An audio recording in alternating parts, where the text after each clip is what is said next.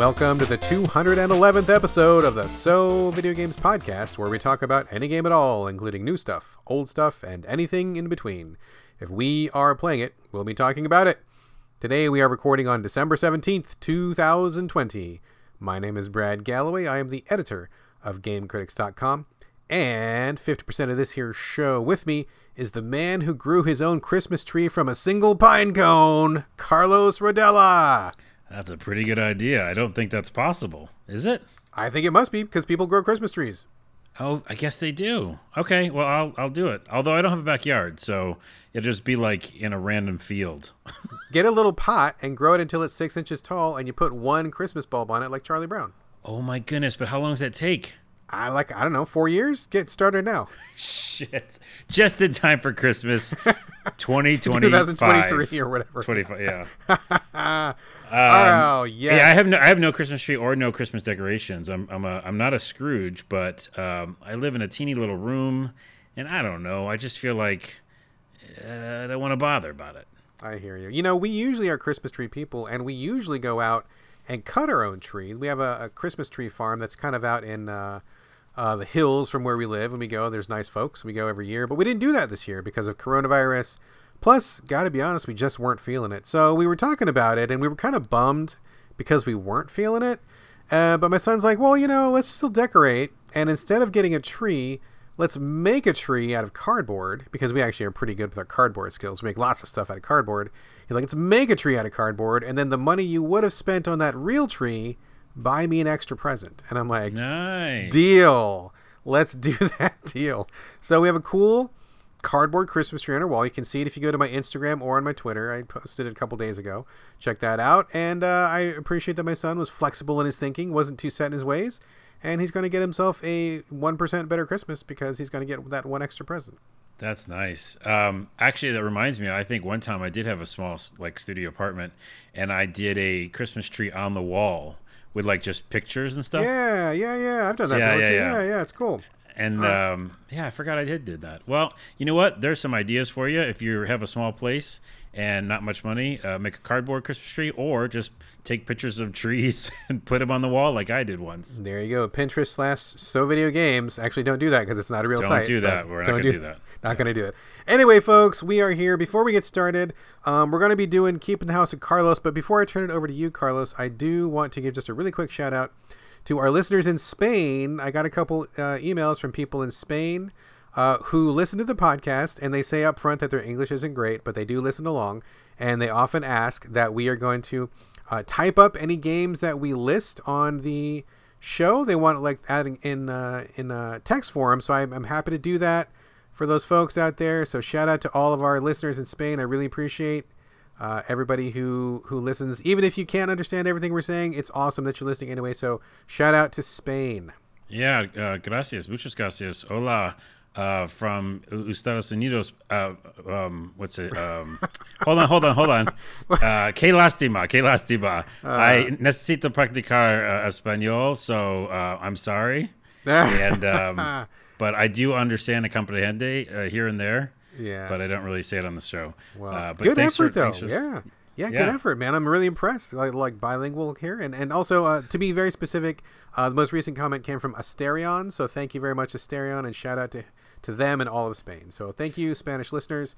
Uh, Carlos, it is time now to keep the house, and you are the keeper of the house. So what are we going to be keeping today? Keeping the house with Carlos. There's no uh, song yet. Please, someone send us a song. You know Come what? on. Fuck! I forgot to check the. E- I forgot to check the email. Oh, There may be did. something in there. I'm going to check it right now. You just go to your topics, and I'll see if there's a, a song in there for us. First off, do we know a Jez from UK? Is that a, Yes, we do. a really big fan of ours or Yeah, something? yeah, Or- yeah. Mhm. yeah. Uh, uh, they left uh, a message on our SoundCloud and said Oh, we, sh- okay. we should have a good Christmas and thanks thanks for the weekly show.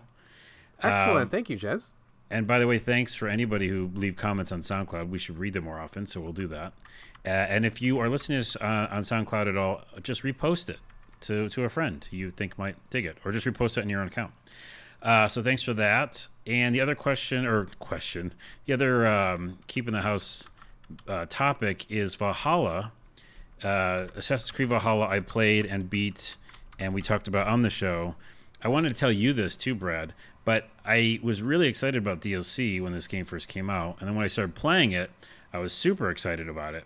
But without spoiling it, something happens at the end with the character you play that makes me not want to ever play the game again. What? Oh my Yeah. god, that sounds pretty serious, dude. It is. It's basically. I can say this. It changes. Hmm. No, I can't say that. That's a spoiler. Okay. It just makes. If you like the main character, you might not. You might feel weird at the end of the game because remember they go back out to the real world. I was gonna say, does it have something to do with the Abstergo shit or something? Yes, it does. And so Ah, that sounds whatever awful. whatever happens in there and we talked about it yeah that we don't even need it in these games it changes what you would be doing somehow in the DLC and I don't want to play it Wow, that must be pretty severe because I thought you were kind of grooving on that game. oh it's so severe and I want to talk about it so we'll have to find a way at the end of the show or something How about at the very end of the show? The very end of the show, Okay. we'll take five minutes. We'll give a big spoiler warning, and then we'll just say it like right at the end, so people who don't want to be spoiled can just can know Okay. about and they won't be spoiled. How about that? It's a it's a teaser in the housekeeping section. Okay, good. We'll talk about it at right, the end. great. And the last thing is we don't have time for it because we have too many games. But the Game Awards happened. they did. and they were fun and they're good because right now we're all in our houses or apartments or wherever you are and to you know have that escapism was great so i love that jeff still puts it on and did such a good job of doing that it was super long though and even though i like loved it i was like holy shit we're in their third hour or something of this thing Wow. Um, I watched all of it, and we can comment on another episode. But I just say, uh, thought I'd say that uh, the two or two or three big takeaways was they showed trailers, but not really trailers, more like teaser, teaser, teasers of Mass Effect. A new Mass Effect is coming, Yes, yes, yes. and a new Dragon Age is coming. So they kind of like aff- affirmed that that's happening, uh, and they showed Solus, and everybody, you know, shook their fist at him. And then they said there's gonna be a new Perfect Dark. I don't know who that's for, but okay. Well, well, I think it's like a modern Perfect Dark or something. I mean, does anybody have fond memories of that? Because I, I mean, know, kind man. of. Yeah, back in the Nintendo days.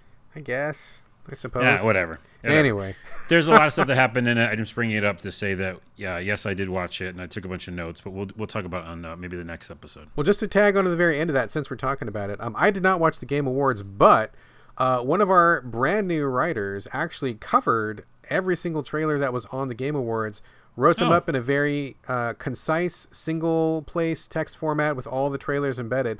So, in case you have not seen uh, the Game Awards, Ali Arkhani, one of our new writers, uh, did a great job. Just come over to GameCritics.com, search for the Game Awards. You can go to one single page, save your time. There's not a lot of text to scroll through. It's just an entire list of all the trailers with the names. You can see every single thing from the Game Awards at GameCritics.com.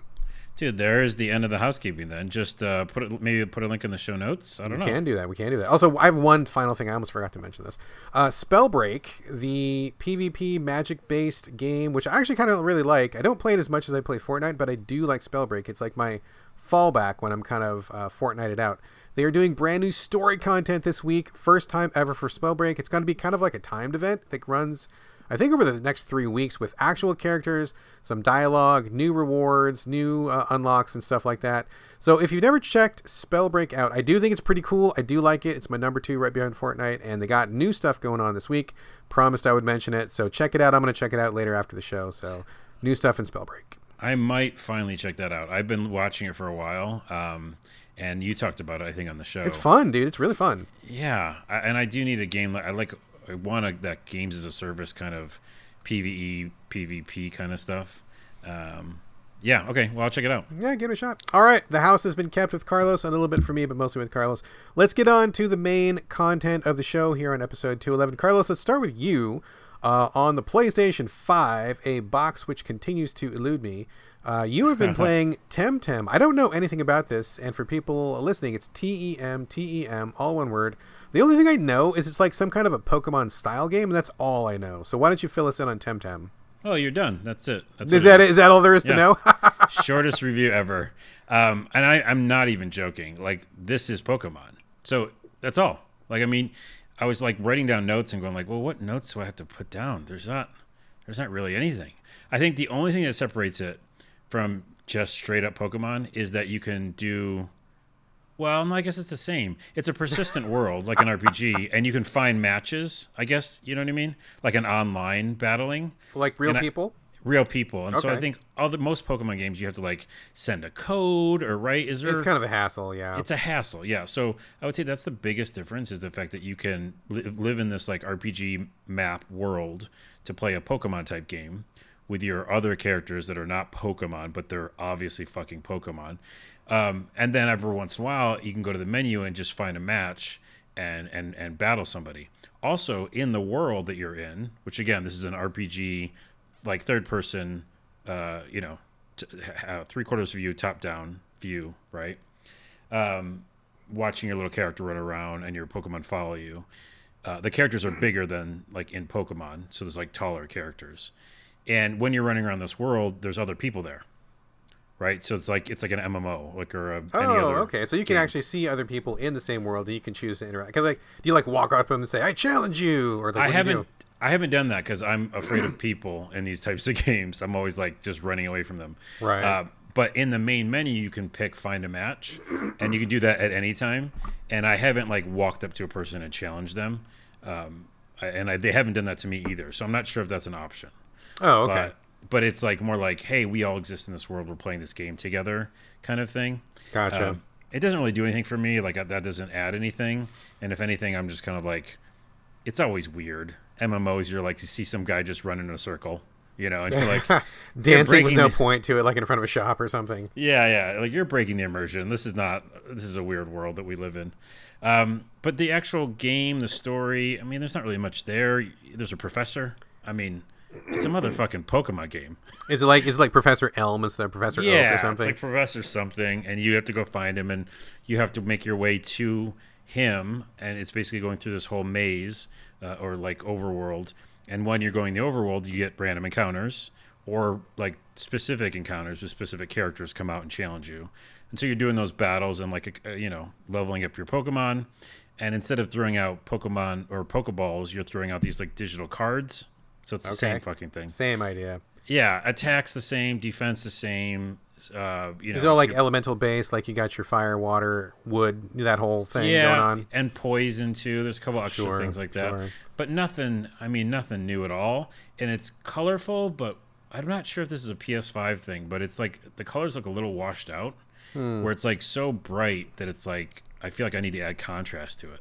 Um, that's the only thing I didn't like about the actual look of it. But it's it's a you know pretty looking game and cartoony, and it's fine. Like my review is, It's it's fine. a fine Pokemon game. It is fine. And I think if you like Pokemon, like I don't love it, you know? I don't either.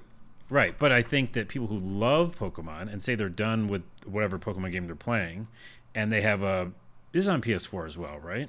I do not think so. I think it's PS5 and Oh, it's PC. just PS5. Okay. I could be wrong, but I'm pretty sure it's a PS5 exclusive. Yeah. well, here's the niche for you then. You have a PS5 and you're lucky, and you love Pokemon, and you don't have any Pokemon games to play. then If you, you're in the middle of that Venn diagram, that is a perfect diagram for this game. Like, and you want to play people online in a much easier way than Pokemon, I think. sure, sure. right? You just go find a match. Um, the other couple things were, it felt like it was a little difficult in the beginning because my main, um, so you have two Pokemon in the beginning, and the one that got knocked out, I couldn't figure a way to bring him back. Oh Except- shit! Is it like is it permadeath? Well, it was permadeath until you um, go back to a station, you know, like a little station will revive him. Okay. Oh, okay. So yeah, okay. Go back to the Right, Pokemon right. Center. Yeah, well, yeah, exactly. But it was like um like a in between, like uh, like say like halfway in between your destination. There's like a little center, so you could do it there. But like if you're pretty far out in the woods somewhere and you like lose one of your Pokemon, then you're just battling with one Pokemon. And I just felt like there should be like an item, and maybe there is later that like revives one because it just felt like, wait, I'm just gonna fight with one Pokemon now for this whole time. But I mean, if Um, it's like if it's like Pokemon, I assume that you would have like eventually six or eight in your back pocket that you can bust out at some point. Maybe you just got to get further in it. know? right, yeah, it's just like early problems. So Yeah. Yeah, that's my review. Cool. It's it's Pokemon and it's fun, and um, it's it's not my favorite thing in the world because Pokemon isn't. But Sure, if you like sure. that, it's it's perfectly good for PS5. Sounds like a good Pokemon alternative. All right, thanks, Carlos. I'm going to run through a couple of things real quickly here. Um, a lot of stuff on my plate as I'm trying to blow through everything I need to play for before we get to the end of the year show, which is actually Pretty goodness. close. Pretty Pretty, close. Yeah, pretty soon. All right, first up is Picklock. It's on the Switch. It is a top-down, kind of a Minecrafty looking sort of a game where you uh, play a, th- a dude who like wants to steal stuff. I believe this game is from another country because the English localization is not great, uh, but it's okay. It's good enough. Uh, it's fine. I mean, you're like a guy. You go, you break into buildings and you steal stuff, and then you watch out for guards. Guards patrol on a very um, predetermined um, path. So you just gotta watch for them and look for the timing and you know sneak behind them when they're not looking. It's pretty straightforward. I mean, there's not a lot of excuse me, I'm cough. Pardon me. Um, there's not really a lot to it. Like it's just it's pretty straightforward. Sneak in, steal some stuff, get out, avoid the guards, and then you go to different places. And of course, it gets harder as you go. There's like cameras mounted on the walls and stuff like that. I mean, it's fine. It's okay. It's kind of neat, but it felt pretty static to me. It didn't feel super exciting, and I played it for maybe like three or four heists, and I'm like, okay, I get the I get the gist of it, and it's it's okay, but it didn't light my world on fire. So, are you, how do you like stealing stuff, Carlos? You good on stealing? Uh, in video games like RPGs, it's fun. Okay. by the way, by the way, uh, we're going to talk about it later in the show. But in Cyberpunk, you can steal anything and no one gets mad at you. Oh, there's no penalty for stealing anything ever. Yeah, yeah, yeah. That's like one of my cons. uh, There's many cons, but is that like the, the actual world where like consequence exists in RPGs is like fun, you know? Yeah, yeah, yeah. Um, and in this one, it's like you just pick up anything you want. Oh, that's a bummer. Okay, well maybe they'll fix that later because I do think that stakes are kind of important in something like that. But we'll get to that. We'll get to Cyberpunk in a second here. Um, so that is Picklock. It is a very straightforward stealing stuff simulator on the Switch. It's okay. It's fine. Uh, next is Absolute Drift Zen Edition. Now this game has been out. I feel like it's been out for a while on a couple different platforms. Oh, is a- yeah. you know, have you played this before? It's I like think a- I have. It's like you're just drifting the whole time. Yes, it is a top-down minimalist drifting game, not a racing game, but a drifting game where you play a little car and like again, top-down, you got like drift around corners and hit stuff and collect stuff. Um I okay, so I, I can't really talk about this game too much because me and this game did not get off on the right foot. So here's what happens. Uh, I, I'm not a, an experienced racing player. That's not one of my favorite genres, but I'm like, okay, it's on the Switch. It's cool. It's small. I like the art style. I'm going to check it out real quick. Uh, the tutorial for this game is start the game, drive. That's Yeah. it. There's Yeah. no fucking tutorial. There's like an upshift and a downshift. The only instruction you get is how to drift, steer, and then counter steer. That's it. Literally one sentence. And I'm like, okay, I don't know how this works. I'm spinning around in circles. I'm trying to drift. I mean, I've seen I've seen it on movies, so I know what it looks like when you do it in a movie, but that's all I really know. And this game doesn't do anything to teach you how to drift properly. So I did the first couple levels, just like stumble fuck my way through, like just trying to drift around corners. It was ugly. Could not figure it out. I don't know if I was oversteering, I was understeering. And I'm like, okay, well, let me just get a little further. Maybe there's more tutorials later on. I just didn't find anything that really taught me how to play the game. I couldn't figure out a good practice, or I was just not doing it properly. Did So- you ever play Mario Kart and drift in that? yeah, but it's different. You know, in Mario Kart, like it, you know, you jump and then like you hold the brake and you kind of slide a little bit. Like it's pretty, it's fairly intuitive and it's not that big a deal. You only drift for a couple seconds, uh, at least in the older ones. I haven't really kept up with Mario Kart in the more recent iterations, but for a game that's all about drifting, like it's actually called Absolute Drift, you would think that Yeah. maybe they would teach you a little bit about how to drift properly. So. I mean, I'm not going to criticize the game because I don't know whether it's a good game or a bad game, but I will criticize it for failing to teach me how to play the game because it seems to assume that you know how to drift already, and I didn't, and I couldn't get the hang of it. So I don't. Yeah, yeah. You know what I mean? So Yeah, and, and I think that some games use the same drifting mechanic. That's why I asked about Mario Kart. And one of them, I remember Crash Bandicoot. I think I talked about on this show. like Crash Team Racing or something. Crash Team Racing, yeah. And it was like uh, I had forgotten what that mechanic was, but it was like you go left and right a little bit.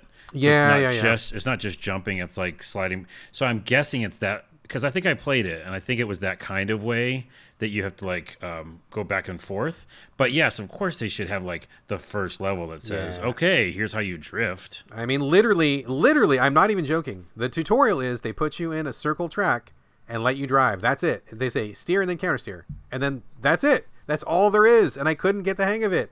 So Yeah. I got I quit it after like half an hour because I just got really frustrated. I couldn't figure it out. So moving on, uh, Call of the Sea is a game coming up. God, you know, I wonder if I, I wonder if this is even. I wonder if this is before embargo. It might be. I'm gonna okay. We're gonna. I'm gonna keep talking about it. We can cut it later if we need to. Call of the Sea is an upcoming Uh, I thought it was going to be like a walking simulator narrative game about a woman who her husband disappears on a Pacific island, and this is kind of like a Cthulhu sort of a world. And she goes, she is like got this disease, and she goes to this island because her husband's looking for the cure. He disappears. She goes after him. She gets to the island, and then she starts getting all these Cthulhu type messages, Lovecraft messages, and then stuff happens, right? Like that's what the trailer sold, and that's what I was down for. Uh, and the developers have really gone out of their way to say this is not a horror game because most Lovecraft games, Cthulhu games, obviously tentacles, darkness, slime, monsters, running, scared, they, they all kind of follow the same pattern, right? But the developers are like, this is not a horror game, not a horror game, not a horror game. And I'm like, cool, I'm up for that. What happens is this is like a really hardcore, um, annoying puzzle game, and I did not even get past the first level because I, I just like I was annoyed with the puzzles like so intensely. Like you get to the island, there's like all this like bogus stuff right off the bat, like really gamey, really fake feeling, really like obnoxious, like capital V, capital G video game puzzles, and I'm like, mm. I'm just not here for that. Um, I talked to Dan Weissenberger, who is our writer at Game Critics. He's actually covering the whole game for review, and he said it just gets worse from there. Like I think we were both expecting something more narrative or something more moody or emotional, and it's really like a hardcore kind of puzzle game. So I haven't read his full review. He said it's it's pretty annoying. I felt like it's pretty annoying. I noped out of it pretty quick, and I am pretty disappointed that Call of the Sea is not what I feel like the trailers were selling. Right, like more like an adventure game instead of um, or like a puzzle with adventure elements, maybe. Exactly. Yeah, yeah, I I was thinking more of a narrative, more of a feelings, you know, story, introspection, something, and it's it's one hundred percent not that. So. Yeah, I'm uh, not a, like I'm not a big fan of like just a puzzle video ass video game of puzzles. Yeah, it's just um, oh so annoying. Like like for example, like in the very first level, you're on an island, you're on a beach, right? And then you get to this part of the beach where there's like a moat, and I guess you just can't swim in the water because I don't know why. Uh, and there's a, a drawbridge that rotates, and there's like this like pole that has like seven different like code icons on it and you got to like search around for the icons to rotate the icons and then the bridge rotates into place and the drawbridge lowers down but you're like on a beach and it's just water down there. Why can't i walk across it? And it's just oh, it's yeah. that kind of a thing because it's a video game. Yeah right? Like it's super video gamey. Like it just immediately sucked me out of the world immediately broke my immersion and i just i didn't want to do it so yeah yeah uh, last one i'm to mention real quick since we're on the lovecraft theme Morkredd, M O R K R E D D. Morkredd. It's on Xbox Game Pass, which is where I played it. It's a little four hour indie game, which is pretty cool. The concept is that you play two characters at the same time. One character is on your left stick, one character is on the right stick. You're going to be manipulating them both at the same time. It's basically top down perspective. And the hook here is that you have a ball, which is glowing light and your characters die if they touch a shadow. So you have to manipulate the ball, like push the ball down the track and through hallways and up ramps and all this kind of stuff. And at the same time, you got to watch out because that light from the ball will cast a shadow, and if you one of your characters touches the shadow cast by your other character, it's an instant death. So it's very tricky. It's very touchy. As you're pushing the ball through levels, there's all sorts of things that cast shadows. There's all sorts of obstacles like one person's got to walk ahead and drop a drawbridge one person's got to move some spikes one person's got to you know roll a thing out of the way etc etc etc so there's all these challenges that are really about like dexterity i mean i assume they want two people to play it at the same time i played it by myself which is totally doable but it's like twice as hard uh, i will say it was intensely frustrating in certain parts but i did get through it finished it and i really kind of liked it because at the end even though it was really frustrating and kind of abstract. Like the story really came together at the end. I thought it was a very neat twist. Um, really glad that I put the time into it. I don't know that I would ever play it again. And I did really spike my blood pressure that day. I was kind of, was, it was it was really frustrating in a lot of parts, but I did power through, and I think it's cool. And it's exactly the kind of thing that I like to see on Game Pass, right? Because experimental, small, probably something that people probably would be hesitant to drop some bones on, but it's right there, and it costs you basically nothing to play it, and it's you know it's just something to try that you might not have tried otherwise. So I think that's a perfect place for it. And I ended up having a really good time. So I give a, a thumbs up to Morkredd, but just be ready to experience some extreme frustration if you're not playing with a partner. And it sounds like the exact opposite of the game you just said before that. Yeah. Where like the puzzle, but then the cool story bits at the end and makes you feel good about like doing the puzzles. Yeah, I really liked I really liked how it came together again. It did make me feel like it was worth it and it was a neat little twist and I it was not what I expected, which is cool, and I just uh, it made it worth it. So I was I was glad that I put the effort out. So that is Morkredd, M O R K R E D D. It's on Xbox Game Pass. Not sure if it's anywhere else. I think it might be a Game Pass exclusive. We'll see. But- Carlos, but, yeah. By the way, real quick to that Yeah. point, um, we lament that you don't have a PS5 uh, uh, on the podcast a lot. I don't have an Xbox Series X because I can't find that either. Um, I can't experience Game Pass games right now, which I'd like to, like the one you just talked about, because I don't want to go buy a, another like old Xbox. No, there's You know no I mean? sense in doing that, Be no. no. reason. So that's why I feel like I'm stuck in that way. Like, so you'll mention games about Game Pass, and until I can get a Series X, I can't play them. Yeah, it's, it's yeah. I mean, there's no sense in buying an old one now because I mean, you know, another two, three months, maybe four or five months, maybe at the most. I mean, they'll be available. I mean, the, these people, Sony and Microsoft, they want to sell consoles, right? I mean, they're gonna get this scalper situation figured out. They're gonna make some more chips. I mean, they're gonna eventually have more consoles. There Yeah. will be a point at some time in the future when you can just, you know, maybe not walk into a store until you get your coronavirus vaccine, but you know, order one on Amazon or something they'll be available at some point so it's just a waiting game right now but i hear you i can't find i can't find either one so what the fuck ever i guess Yeah. um, all right carlos back to you uh, you spent some time with a little game coming from ubisoft you've been spending a lot of time with ubisoft lately actually you're a, sure ubisoft have. fan Yeah. um, you went through Watch Dogs. We talked about that. You went through Valhalla. We just talked about that. Uh, and now, Immortals: Fenyx Rising. This comes from the same team that did uh, Assassin's Creed Odyssey, uh, and this is the Greek. They're sticking with the Greek theme. Must be their strong suit, right? This is a open world, third person uh, exploration, but like kind of a lighter hearted sort of thing where you play a person with like wings. And a lot of people are drawing comparisons to Breath of the Wild. So I put a little bit of time into this, but I want you to take lead here, man. Tell us about Immortals Fenyx Rising. Yeah, I think the biggest thing is is definitely that same team uh, from Assassin's Creed Odyssey. It has some of the same mechanics as Valhalla, which is interesting because I just came from Valhalla, and so some of the combat, like dodging, and then you get a slow motion, uh, like the enemy goes slow motion, and, and then you can like attack from behind. A lot of that kind of same stuff in Valhalla is here in this game, and that same kind of open world to run around in and do missions is there. But other than that, it's it's Breath of the Wild. Uh, similar to how Temtem is Pokemon, uh, Immortals Fenyx Rising is is definitely Breath of the Wild mixed with some of these mechanics that are in the Assassin's Creed games, um, and then the cartoony look, right? So it's very cartoony. It's very Pixar. Uh, you know, it's like a CG movie Yeah, but you're yeah. but you're playing it, and I'm playing on the PS5, which by the way, the graphics are pretty stunning um, on the PS5. Like like at times, I'm like, holy fucking shit, you know. Like I thought Breath of the Wild looked good. Next to this, it looks like a pile of trash with like fish and fire and gross crap on it. I don't know why I picked fish. I, just I don't know why I picked fish either, but that's an interesting, interesting image. I was thinking like those little dead fish bones, you know, Sure, like when you look at a garbage can, like an garbage old- can. I was old- thinking, I was thinking in cartoon again. Sorry. Sure, like Heathcliff or like uh, Garfield has like the fish Oh bone or something. Yeah, Heathcliff. Now that dates us. yeah, we're old, man. the young people are like, "What does that mean?" Um, so it is beautiful. Um, the the only other PS5 thing it does is it has a little bit of tension in the bow and arrow, um, and that is kind of cool, but it doesn't really do a lot. Um, so you play as um, uh, Fenyx, obviously, and uh, she is uh, kind of a regular person, like a human being, and she crashes up on this island, and then essentially the game does that thing where it before that even happens, it's like um, some big, huge, evil bad guy is out there, and we've got to take him down, but who's talking about the big evil bad guy is Zeus and Prometheus and they're just having a chat about like what to do about this you know situation of this like you know angry god that's come up from hades or something uh, i don't do a lot of research when you know play the game or, or look at videos about it what the history You're is summing it up just fine. That's it's a big bad. So you like, get the it's idea fine. it's a Yeah, big yeah. bad so the so at the beginning they kind of look at look at that's the situation and now let's go back which i generally don't like that kind of stuff like let's go back in time is that what they're saying or let's look over here Dude, I got to be honest with you. I was very confused by that because I couldn't tell if it was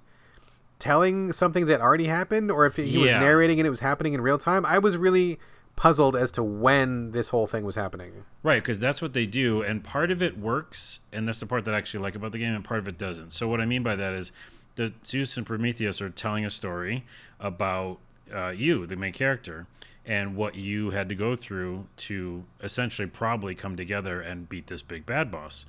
But there, it's comedy. So the reason I like this game, the main reason, is because it's funny. Like a lot of it's pretty damn funny. And Zeus and Prometheus are basically like two old New Yorkers, just like in a deli somewhere talking. And they even sound like that. They're Yeah, like, hey, yeah. yeah. look at this kid. Wait till you see what this kid does. And the other one's like, oh, really? What what is what is so special about this kid? Just shut up and watch. You'll see. Like in the beginning, It's a Wonderful Life. You remember when those two uh, angels, or is it just God? I don't know who's talking. I think it's angels, and they're talking about they got to send an angel down to to save uh, George Bailey. I've actually never seen that movie. Oh my goodness. Anyways, it's it's a wonderful life reference. But they're just talking about your character. And so your Yeah, character yeah. goes out and has to do basically rescue all these gods so that you can get them all together and fight this big bad guy. But again, it's always comedy. It's like so anything you do in the very beginning, these two knuckleheads are commenting on. And in the beginning it's really funny and they stop doing it for everything. You know, it's not like nonstop. But in the very beginning it's pretty nonstop. And uh, you have to like the comedy. And if you like that style of comedy, you'll really be into it. If you don't, whew, uh, it's a long game. Probably nails on chalkboard for you if you don't think it's funny. Yeah. Yeah. I, I think I did. I think most of it was pretty funny, and, and the way that they're they have modern talking, uh, like oh that's a good way to say English words. They got modern talking. Um, they'll say things like like that's fire or something, or they'll, they'll say modern shit. Yeah, they've like, got new new jargon in there for sure. yeah, and I'm like Zeus and Prometheus don't know about that shit. So it's fun and weird, and the comedy's like big time. The combat itself is, you know, it's Assassin's Creed combat. It's it's open world third person uh, dash, uh, hold to you know get you got these wings you can glide, very much like Breath of the Wild. Um, and then you stamina, so you have to climb things, and you use stamina. If you don't have enough, you'll fall. Um, the main thing I didn't like in Breath of the Wild, and I don't like in this game, is that like limited stamina. Yeah. I'd rather just be like, let me climb anywhere, and that's cool, and have it take a while. But don't make me like have to like manage berries. You have to like eat fucking berries to yeah, get you know, stamina. stamina drinks and stamina Yeah. snacks and stuff. Yeah. Yeah, but in general, the combat's kind of fun because it's Assassin's Creed, right? It's like Valhalla. It's mixed with uh, Breath of the Wild, so that combat's kind of fun. The puzzles are interesting, I guess. I'm not a big puzzle guy. We've talked about that. I, I, I don't care how fantastically designed your puzzle is with like physics and this other thing. I don't care. Like I'd rather just be like, what's the button that makes it go away? you Yeah, know? yeah, Like it is. yeah. there's no satisfaction I get from puzzles and games, unfortunately. And the other thing I'll say that's really unique about it is it has a lot of physics, which is fun. Like things can break. You can pick up things and throw them, which adds a whole other element that that um, Assassin's Creed games don't have. Right? Did you play it? Did you do a lot of the, with the physics itself, like picking I things mean, up? I play. So, how many hours did you put into this game, dude? Like a while, like eight Okay, I, maybe I think more. I played it for maybe like five or six, so a pretty good chunk. Like I cleared the first island, and then I was almost done with the second island. And I mean, yeah, I didn't do a lot of stuff with like the physics, but um, Did you get to that first god and and and rescue her? I mean, it depends on which way you went because you had a couple choices. Oh, that's I went right, To, yeah. I went to the god that was turned into a tree. Is that the one? You Yeah, went to? that's the one I went to. Yeah, yeah, yeah. I went to that one too. So uh, I was working on freeing her. I hadn't finished off that whole quest, um, but I gotta, you know, I I did like the comedy. I think the comedy worked, although it was a little bit difficult because sometimes I play games on mute when stuff is going on in my living room, and like my wife's watching a movie, and I actually I just got some new headphones, which is fine. But for a while, I my last pair of headphones broke, and so I didn't have any headphones. And like it's really tough to like watch the comedy subtitles and then watch what's going on on the screen. There's a lot of like talking over stuff that's happening, which was a little bit difficult. I mean, not always a problem, not a problem for everybody. For me, it was a little bit irritating. But I think the comedy is actually pretty okay. I liked it. Um, but this game is like a hardcore, like hardcore ripoff of Breath of the Wild. I mean, it was impossible to think of anything else other than that as I was playing this game.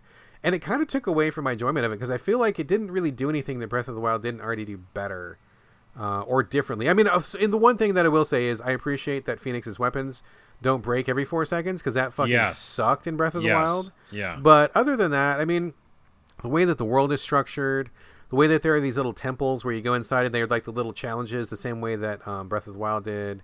Uh, the glider, which is your wings. I mean, it's really similar, and I'm like, man, like these guys, a little bit shameless, right? Like I felt like it's a little bit too close to the the source material. Fenyx, I feel like is a pretty boring character, like pretty not interesting. Um, I tried some different hairstyles and changed the armor up, and they just really quickly get you into like, here's a bunch of weapons to upgrade, and here's some stuff to upgrade, and you can do the stuff. And I'm like, well, I mean, I don't really care. Like, I don't feel super invested yet. Like, it just was, it felt like a lot of stuff to do because that's what Yes. you do in video games, but I wasn't really like super motivated to do it. You know what I mean? Is that how you yeah. felt about it? Yeah, I was gonna say like it does the Assassin's Creed thing where like, well, here's all these things you could do, you know, Right, And right. it sticks it in Breath of the Wild. That's actually a good way to explain it. And Yeah. the thing for me is, I just came off a game where, like Valhalla, uh, I would say evolved the form Mm-hmm. where it says here's an open world, but you can actually get XP and you can this is really really elaborate skill tree, but it was all based on like things you did and progression felt like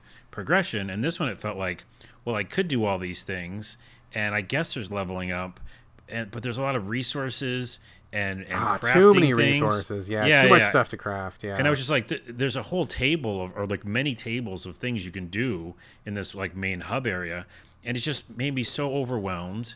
And also, when you fight like big monsters in the environment and in the world, you don't really get anything for it. Like I, I remember I was like, wait, what am I doing? I like took out a bunch of bad guys, and I was like, unless I'm like trying to get something that's behind them, which sometimes that's the case, or like I have a chest open up. In general, there's just a lot of like bad guys in the world, and you don't have to fight them because No. you- you're not getting XP. You know, exactly. Like you, the stuff you need is items to find. So like you could like seriously skip every monster in the world and just pick up like the the fruits or the nuts and the whatever it is that you fucking pick up, like all the different various like Greek magical fruits or something. And if you bring those back to the hub and upgrade, that's your upgrading. So it's like, why am I engaging in this combat? It doesn't make a lot of sense. I, I fought one of the one of the bosses. I don't know if you've seen these guys. There's like every once in a while you come across a boss that's like extra big and extra tough. yeah, I fought a lot of them. Yeah, it comes up and it says, "Oh, this is a legendary battle," and I'm like, "Okay, cool. I'm gonna fight one of these dudes." It was like the big the boar, I believe. He's got like mm-hmm. crazy life bar. It took forever to chip him down, and I just got like some like something stupid at the end of it. Like it didn't feel worthwhile. It didn't feel like it was like, "Oh, that was really cool. That was exciting." It was just like tedious and long, and you, the reward wasn't great. Yeah, the reward's like a new helmet or something. And I Um, Yeah, was it was something I immediately like did not use, like because it was stupid. shit. I, I literally though, and I don't want this to be the ending of the review already, but I was playing it before this podcast just to see if, like, you know, if I liked it a little more or something. Yeah. And I got to, I rescued that lady, the Athena, Okay. and then as soon as I rescued her, instead of it like, I don't know, it just kind of cut off in a weird way, and a, and a boss just showed up, and I was like, why is he here? I don't know what this is, and he was impossible to beat. Like he Oh, was I know what so talking about. fast. Yeah, he was like what you're talking running about. around and like just like like almost like like making fun of me, Yeah. like just yeah, kind of yeah. jogging in place. And I was like, "There's no way, in no way I could beat you." Like I'd have to like like that Assassin's Creed like uh, what's it called gating. Yeah, you know? yeah, yeah. Mhm, Like I almost had, I was like, why would I be at a gated boss for the first god? That's the closest. That's why we both did it. It's closest to the starting area, and I do all the things you need me to do, which is puzzles and starting to upgrade my stuff. And then the the, the reward for that is I have to fight this guy I can't beat. He's really tough. It's a pretty tough boss fight. Yeah. I- Which means you're gonna have to like go level up or get some other thing. I don't know, some extra health bar or stamina bar. I think that's So- what it is. It's just about going to get some more fruits, dude. Like they want you to go. I don't do want some more of the- fruits. See, that's the thing. That's the thing, right? Like I didn't want to collect the fruits. I didn't want to do that because it was boring. I didn't want to do the puzzles because once I had done a couple puzzles, I'm like, okay, I'm done with these, and they just kind of repeat after a while. Like they don't, they don't really change it up that much. So once I saw the same puzzle repeating, I'm like, I don't want to do this again. I don't want to do your your little vaults because I don't want to do that. Like there was too much of the game where it's like I don't want to do this because Yeah. it's not exciting and fun, which is basically the bulk of the game. Which means I just had to stop playing it because I just it just wasn't hooking me. Right, it just was not grabbing me. A lot of busy work, not a lot of excitement. And I will say really quickly, they let you remap the controls, but they fail at that because a lot of the controls have dual and triple purpose. So like I could not, for the life of me, get the controls to be the way that I wanted them. I wanted the dodge on a certain button, but the dodge also controls dashing, and the dodge also controls dashing when you're flying, and it also controls dropping down. And they only let you like remap the first function; they don't let you remap all the rest of it. So every time I like I change the button, I'd start to fly, and then my character would zoom straight down to the ground because they wouldn't dash forward instead. You know, they would like Right. immediately land. I'm like, no, I don't want to do that, and like I have to change the buttons around, and just like nothing made sense to my brain. I could not get it to work, and that was also an added layer of like irritation. So I mean, it's it's what what what. No, I was gonna say I want I want to add to that because uh, that's exactly the thing that I forgot to talk about, which is no control scheme felt good to me, and there's just too many buttons. Mm-hmm. Way Like, too many. Like I, I don't know why there's that many buttons, and then I went back to it just now, and I was like, well, I'll just go a little bit further and you know see if it. And I was like, I can't even play this game. I like just waited a couple days. You already forgot everything, right? and I was like, yeah, wait, oh, it's it's boxed to run faster, Dude, yeah, I know. Who does that And you have to hold it down. What are we in Mario Kart? You know, Yeah. like it's everything felt really, really bad. And then when you do the physics stuff, oh, this is this is rich, as they say. This is rich, As the um, kids say. As the kids say. There's a triangle button, at least on the you know the one I was playing, how I have Yeah, it yeah, yeah, mapped. yeah. Triangle button is uh, sometimes it's to pick up a big rock, which you need to like fight big bosses or whatever. Sometimes it's the mount to call your mount. Yep. So I just kept calling this reindeer, and he would just show up in this battle. I'm like, "Fuck you, reindeer! You're nice and all, but get the fuck out of here!" Because I was trying to pick up this damn rock. That was frustrating. Dude, I gotta ask you. Okay, I gotta ask you a question, right? So, like, wait. Okay, so as we're doing this, exactly like you said, uh, I- so I'm playing the game, right? And I notice, I don't know what happened, but somehow I had a horse in my inventory, and I'm like, how did I get this horse? I, there was no cutscene that introduced the mount. I didn't have to go find him. I didn't unlock him anywhere. I just was walking around, and then all of a sudden I had a horse. Like, did you Oh. just get a mount, or was there like a mission that you did to get the mount? There was a mission I did to go get like that reindeer. Or Oh man, I just was like, where's this horse coming from? Why do I have a horse? They didn't teach me anything about riding stuff. Why do I have this? What happened here? Something happened. Anyways, I will also say though too. Again, the the, the the the crowning achievement I think though is it's so hard to do comedy in video games. Yes. You know, and so I give them uh, like a lot of points for that because I do too. even with the frustration, I went back today because I was trying to get some story. You know, I was trying to get some of that comedy. Those two old guys like bitching, but instead I got a boss I couldn't beat. So shame on you because I was there for the comedy, and I don't know if I can go back because if you're like gonna gate me from seeing more of the comedy, you know what I mean? If you're not up for fruit collecting, then maybe this is not the right experience for you, right? collecting. Yeah. Sorry, it's- what were you gonna say earlier? What were you gonna say? I don't remember, but I do Okay. give props to the comedy. I think the comedy is good, but like it's just it's just too much stuff to do without a real good motivation to do it, and the character's kind of boring. And I mean, Yeah. it, it runs fine on PS4. It's totally fine. It looks beautiful on PS4. I have no complaints as far as performance, so I think I'm not really missing out on too much. I'm sure it looks better on PS5, but I mean, it looked fabulous on PS4. And if you've never played Breath of the Wild, you probably would think this is pretty awesome. If you're not maxed out on Ubisoft open world games, you probably would think it's pretty awesome. But if you've been around the block a little bit, it may not feel fresh enough. I mean, that's kind of how I felt. Yeah, that's a good. That's a good uh, summation. All right, that is Immortals Fenyx Rising. Uh, moving on a cou- couple things here. First, a shout out to Bridge Constructor, The Walking Dead. Have you ever played a Bridge Constructor game, Carlos? I have, and that is again a niche uh, type of mood you have to be in. Yes, yes, yes. Yeah. It's very specific. It's kind of a physics slash puzzle game. There's like a, I don't know, like six or eight different bridge constructor games. Um, there's like a portal one. There's like a regular one. There's like I think a horror themed one. I mean, there's all sorts of different ones. Um, basically, it's a 2D puzzle game where you have materials and you have to get something or someone from one side of the screen to the next. So like sometimes it's a car. You got to build a bridge, and then you put it together bit by bit, like girders and beams, and you put in little uh, screws where the joints go, and you got to like have the weight be distributed properly on the bridge, and you know it's kind of a fun little puzzle game if you're in the mood for it. My son loves them, um, and he's the one that kind of got me to look at this. Bridge Constructor: The Walking Dead just came out. Of course, it plays off of The Walking Dead, which seems to be popping up everywhere. It's in Fortnite this week as well. Um, but basically, you take the Bridge Constructor formula and you add characters from The Walking Dead, and you add zombies, and you add survivors. So it's a, um, a an evolution of the formula. You're often trying to protect humans from zombies. You're often trying to crush zombies by triggering something to fall down on them. Often you're trying to get the Walking Dead characters to take some kind of special action. They can attack the zombies, or they can trigger switches and stuff. So if you like the Bridge Constructor games, and I mean, I think if you like them, you probably like them. I think they're pretty neat. Uh, I haven't tried this one yet. I watched my son play a lot of it. He really likes it a lot, but it looks cool. Um, I'm gonna probably try it once he's done with it.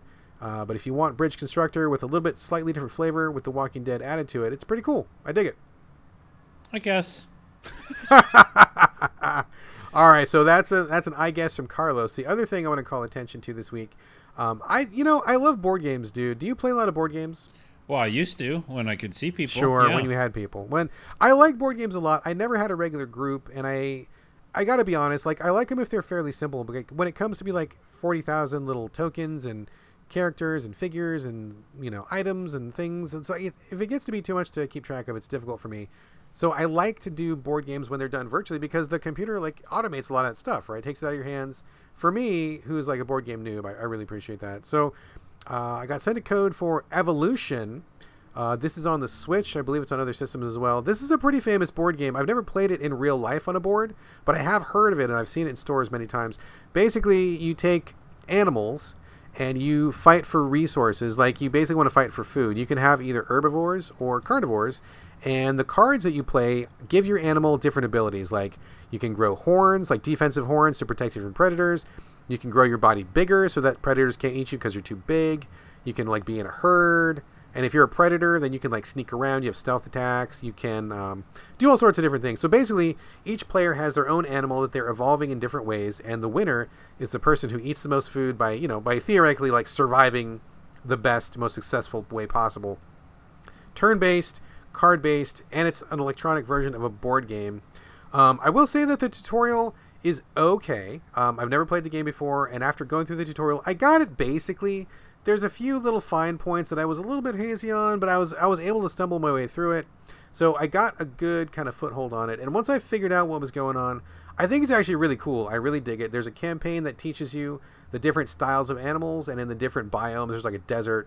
There's like uh, I believe a jungle. I think there's also like a frozen area or something like that. So there's different biomes that have different effects. Sometimes more food, sometimes less food. And it's interesting because a lot of these concepts in the game are direct parallels to real life. So it's actually a pretty educational experience as well. A lot of stuff that you know about animals or that, you know, you might learn at a zoo directly apply to stuff in this game, which I think is pretty neat. So kind of a little bonus there. Um, but I think it's great. I think it's uh, it runs really well on the Switch. I think it's pretty easy to get into.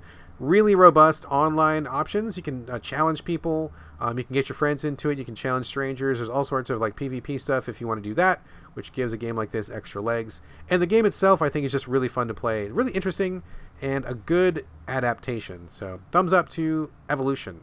It's like Sims and Spore, right? I mean, the concept, but definitely way more manageable and way more straightforward. Like, definitely electronic board game. Think of a board game, um, Right. you know, but that's same concepts. Yeah, for sure. Yeah. So that is Evolution. Thumbs up to that. Also, thumbs up to Bridge Constructor: The Walking Dead. Carlos, let's get into it, sir. It's the game that everybody, literally everybody, is talking about right now. Some of it's good. A lot of it's really not so good. Uh, CD Projekt Red launched their behemoth, the long-awaited Cyberpunk 2077.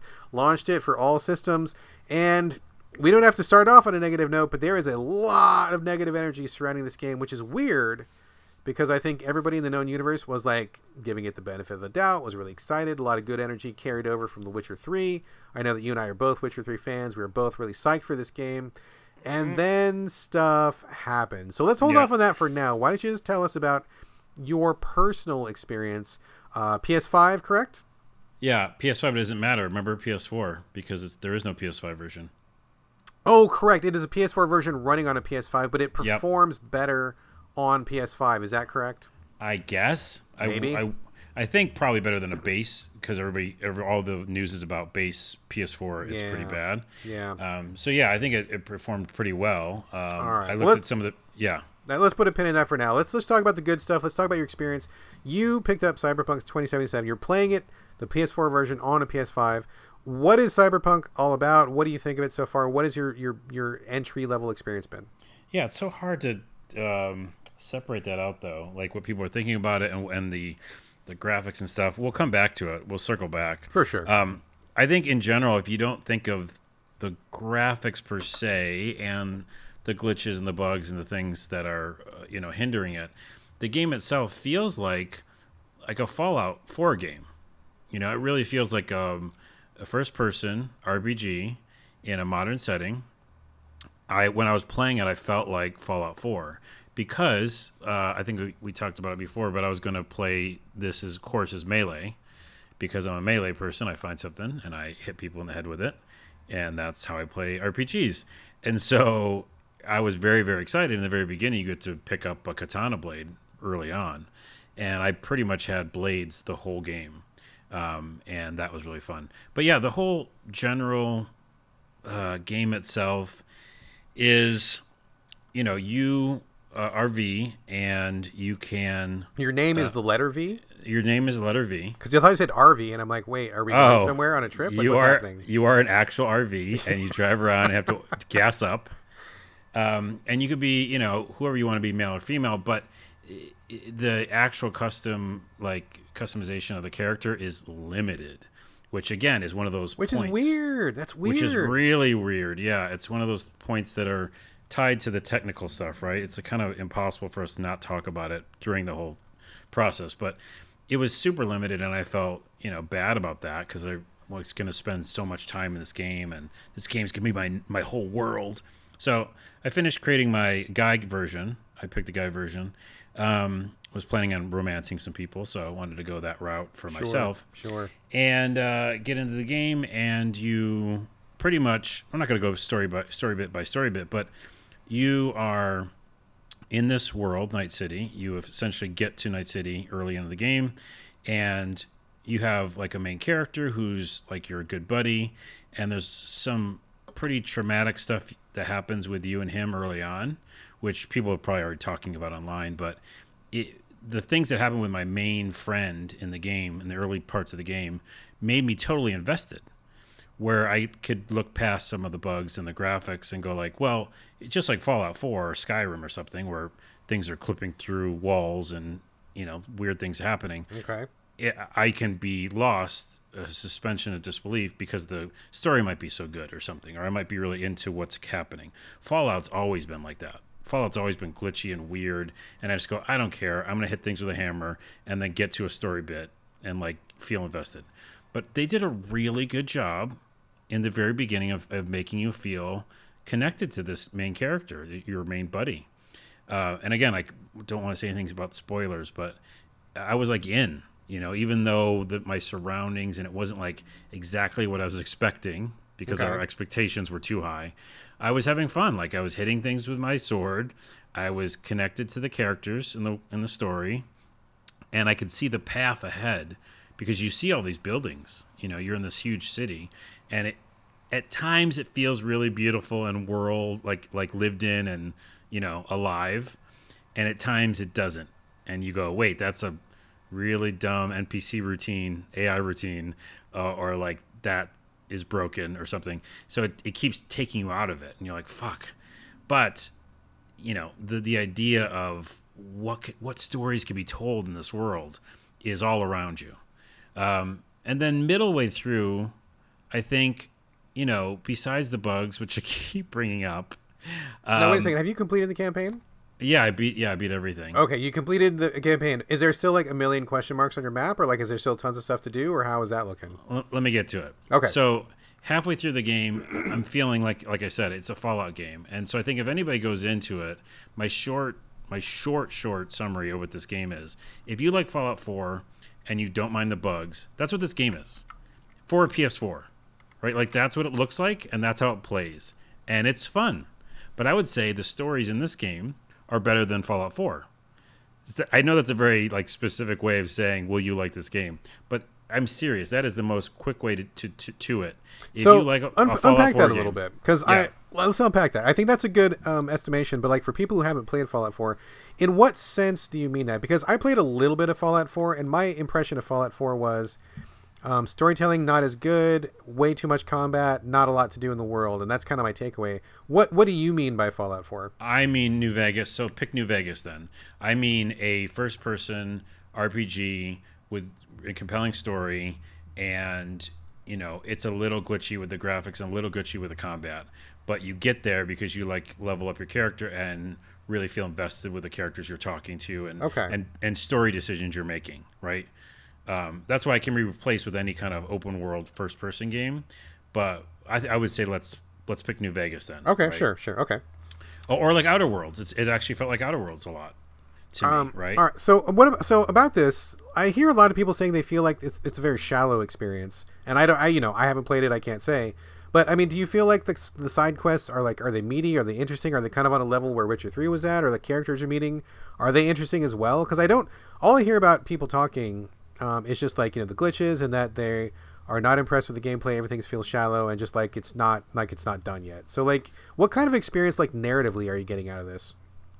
Yeah, I guess this is the biggest thing is that like they they rush you through the main campaign. So as I was playing it, there's all these you know side missions that pop up for for sure. And yes, after I beat the game, there's still some there, but they are focusing so hardcore on you and Keanu Reeves, who pops up obviously, and this story that they literally are pushing you through the game to get to the ending. And so I would say that there were some side stories that were interesting. None of them felt as powerful as some of the Witcher ones, probably. Okay. Okay. Um, I shouldn't. A couple of them were close. A couple of them were pretty close. But in general, the, the most compelling thing and the really good stories and the really good, like me feeling good about like investment in the character is the main story.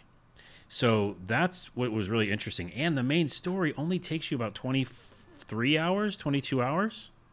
It's not very long. I mean, Not people were saying this game was like 150 hours, but I guess that's, I guess if you do like every single question mark on the map or something. there'd be okay so let me finish this thought is that after i was pushed through to the end there are characters you can romance and you know characters you can get closer with so i've found a woman she's a lovely lady and we're dating now and her name is pan am and she's amazing That's what every, everybody's in love with Panam right now. Oh, it's so easy to be.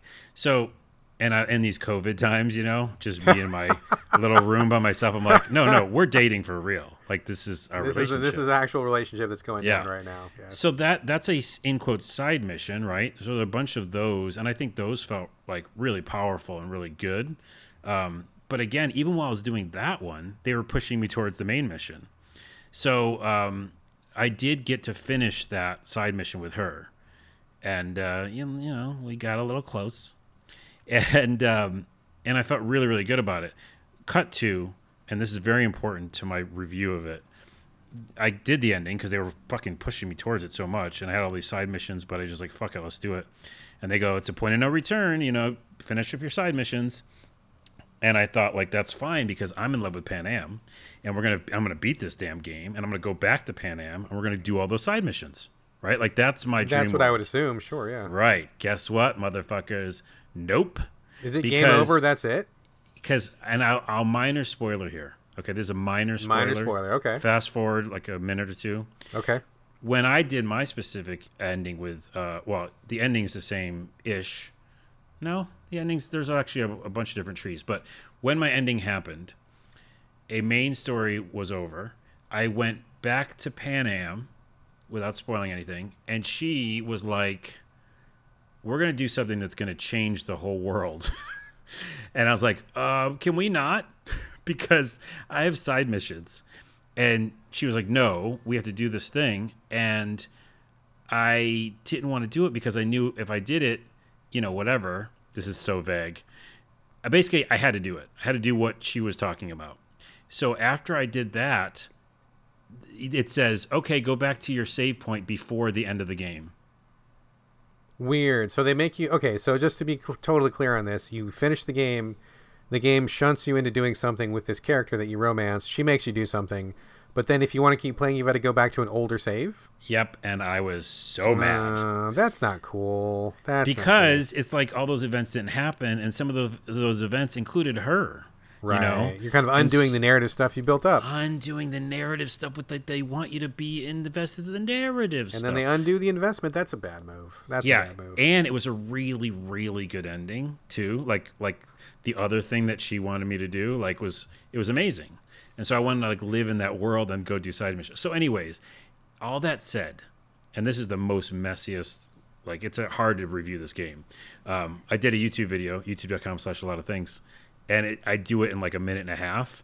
But it's much better than what I'm doing now. But um, I love that we're getting your sloppy seconds here on the podcast.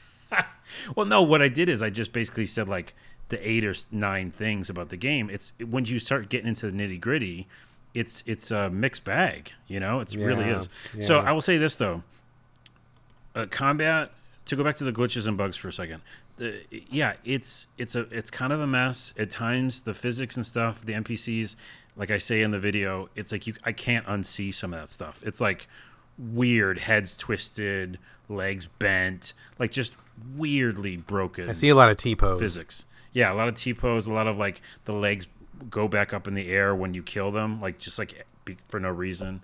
Um, anyway, so a lot of that stuff takes you out of it. The combat's you know glitchy, but I got to play melee and I felt like f- it felt fun, right? Uh-huh. The stories that I did play, I was very invested in. Like they still have that knack for making some incredible stories, and I got teary eyed at one point, and I was like, "Fuck, I am feeling shit." You know what I mean? Yeah. Like, so that's in this game. People aren't talking about that enough. I'm not hearing Some- anything about that. Yeah. well, they're they're not probably finishing the game like I did. There's a lot of fucking good, heartfelt moments in this game. I mean, fucking awesome shit. And then there's the bugs, you know. So I would say, overall, I liked it. I'm very frustrated that I had to go back in time.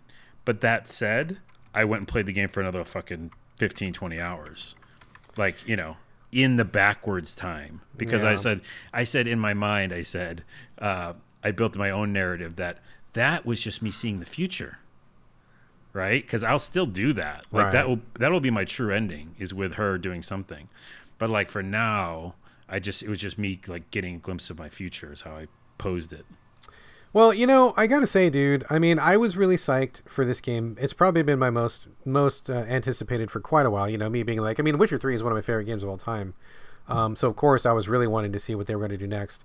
And I mean, this whole thing has been like just hugely disappointing for many reasons. Um, when when uh, New Vegas came out, I mean, that was a bug ridden mess, right? And I was really, really excited for New Vegas when it came out. I did not play New Vegas. I intentionally did not play it for one full year because I wanted to get the best experience possible. And I knew that I would not be happy if I played it when it was buggy. So I didn't touch it for a year. I gave them time to patch it.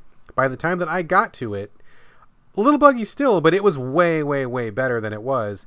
I'm thinking I'm probably going to pull a New Vegas here. Like, I'm, I'm going to play this game at some point, but I don't want to get through the bugs now. I don't want to put up with this nonsense and the crashing and the weirdness and the getting pulled out of the world. And I think I may just wait. I mean, I don't have a PS5 yet, and they're working on a PS5 specific version. I'm sure that's going to look better. Hopefully, it'll run better. I mean, God's sakes, I hope so. I think I may just put this whole thing on pause for like six months or a year and just come back to it when it's in better shape. That was going to be my suggestion. Like I, uh, I'm early adopter to everything, especially games, and I'm hungry for games. So of course I was going to play it, even with those issues. And I'm glad I did still because it definitely like, uh, you know, escapism. It let me go into this world. I got to meet Panam, my girlfriend. Um, but you know, the PS5 version, you know, will be great to play. And obviously, I have one in in four or five months or whatever. Like you said, I'll play that version too. And I would suggest that for a lot of people, especially people playing on base console, PS4, Xbox, um, just don't play it yet. You just Yeah. definitely wait. And I think they could have waited. And to your earlier point, like two or three episodes ago, you, you know, raised your flags, your uh, little feelers, antennas went up and said, "Hey, Carlos, why haven't we played this game yet?" And obviously, that's the reason because it was like you know, la- large parts were broken. So that part sucks. I think in general, like I'm hearing on the shows and podcasts, you know, it's a lot of mismanagement on the like upper echelon level. Uh, the developers are just trying to make a good game, but like who's managing those developers and Right, right. You know, I mean, we we got to address this, dude. We got to address it. And so, like, I guess first off, let me just say, I feel terrible for like the people at CD Projekt Red, like the developers, the programmers, the people who are making the graphics, like all the engineers and stuff. Like, these people are not to blame. This is not their fault. Like, I feel terrible for these people. They've probably been crunching to hell and back. Probably haven't seen their families in months. They're probably fucking tired and sh- just and now worn they have to out. crunch more. They have to crunch Yeah, now they got to crunch more. I feel terrible for those people. So let me just be really, really clear up front. I feel for those people. Those people are not the people. They're not the bad actors in this whole scenario, right? Like it's the people, like you said, the mismanagement at the top. It's the directors. It's the people on the board. It's the people who are, you know, in charge of making the stockholders happy. And like this, the shit that CD Projekt Red has pulled is some of the dirtiest shit I've seen in like some time. I mean, they very clearly knew that the PS4 and Xbox One versions were not okay. Uh, recent stories have come out saying that CD Projekt Red skipped over the uh, the QA process.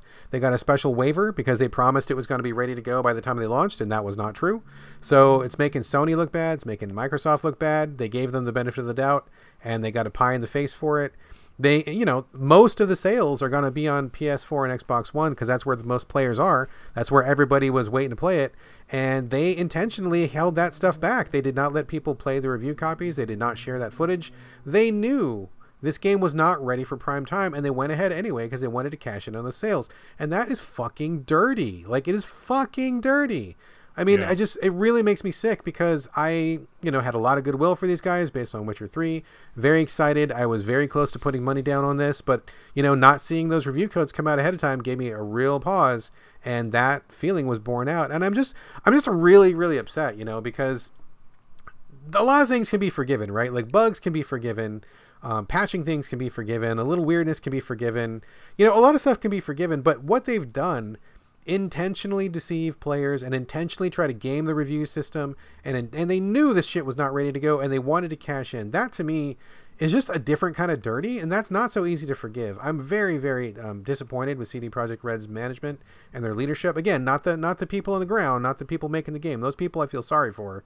Uh, but it's ah, this is it's really tainted the whole thing for me dude. It's really left let, a super bad taste in my mouth. Well let me take some of that taste out of your out of your mouth um, because I think this is the other part that doesn't really get talked about a lot. For one thing, the, my biggest concern is actually the ending of the game mm-hmm. and the fact that they won't let me play the game after I beat the my ending. That's not has nothing to do with anything we're talking about, right? Sure, like, sure. My my biggest gripe is actually that because I like the world and I want to do more side missions and I'm doing them, even though it's in the you know the a back in time version in my right, game. Right, right.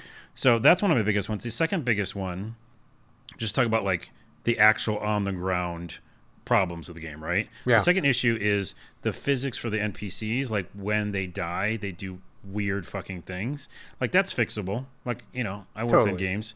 It's fixable. So, and the only time that ever really even bothered me, because I, of course you don't have to look at a dead body after you kill it and you run away, you know, but like is one of the main characters was talking and he fell down and that was disconcerting. Was he still like, talking when he fell down? He was, and it oh, looked Jesus. really like it was. It's in my dreams. It's like in my nightmares, um, because it was someone you cared about too. You know, he's, he's obviously like a robot, and then point, just like all the bones leave his body.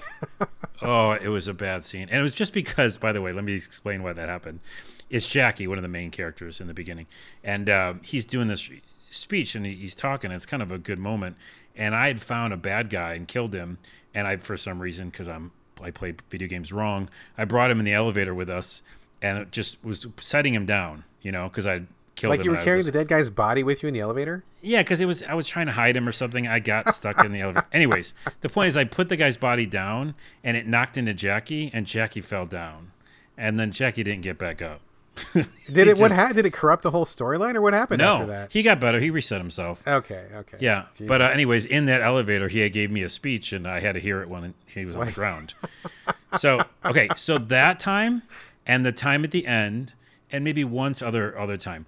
Other than that, like all the stuff people are bitching about, I just I get so frustrated with like in general people say everything's either great or or horrible, right? It's it's also this country, left or right, uh, you know, Republican, or Democrat. It, it life is gray. there's there's good things to be found. Just to be even, clear, Republicans are genuinely horrible. That's not in dispute. Okay, right now, yes, there's a lot of not in dispute issues with the GOP. But I will say this: it was a fun time for me, even with those few things. And the main thing is not even a, a crunch thing or a miss uh, what's it called miss PR thing or something. It's just like the fact that the game won't let me continue after I end it. Um, I just don't think it's as insane as people are, are doing it. Because I mean, I played the fucking game. There's so many people are going like just watching screenshots. You know, we see this in our industry all the time. Sure, sure. They they read all the Gawker headlines and Reddit things, and they go, "Oh, these guys need to be put on the fucking in the fire," you know. But I played the fucking game. I played the whole thing. I played 40 hours, probably more than most people have even played this game, and I it's really fun and there's like really good emotional moments in it, and it's not all broken.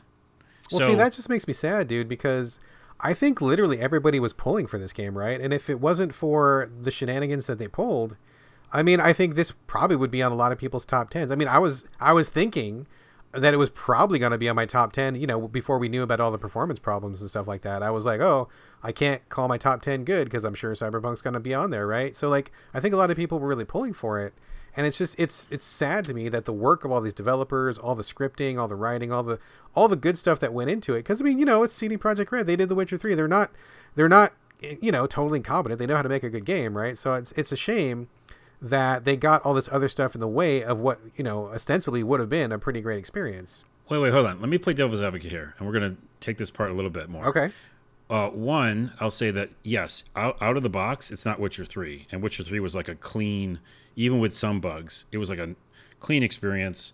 I was immediately drawn in. Right, there was like no like second guessing. Like, right, oh, I wish they right, would have right. done this. There was just nothing like that. Like, it felt really complete, in my opinion. Um, so this game doesn't feel like that. So I'll give you that. Two, I'll give everybody who's bitching and yelling that mismanagement of expectation a correct. Yeah, they didn't do the good job of it, and they could have just let it wait.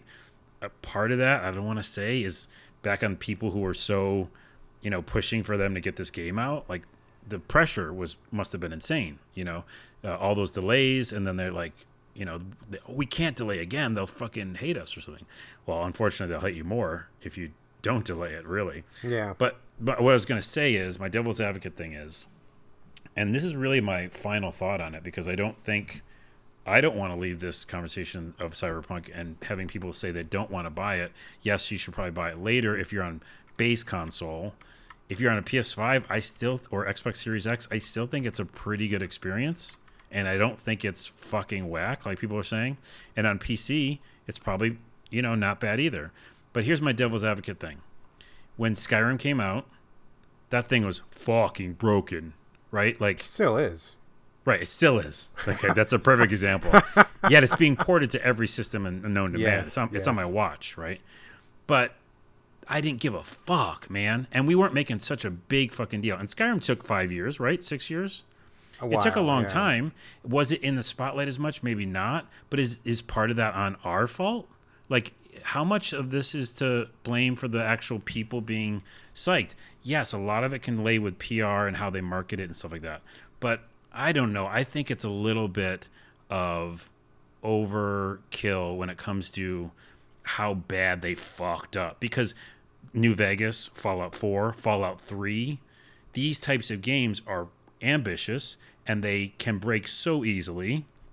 And by the way, just working for a developer, I watched how easily a fucking T pose can happen, right? Yeah. It's it's insane what they're trying to do with the city.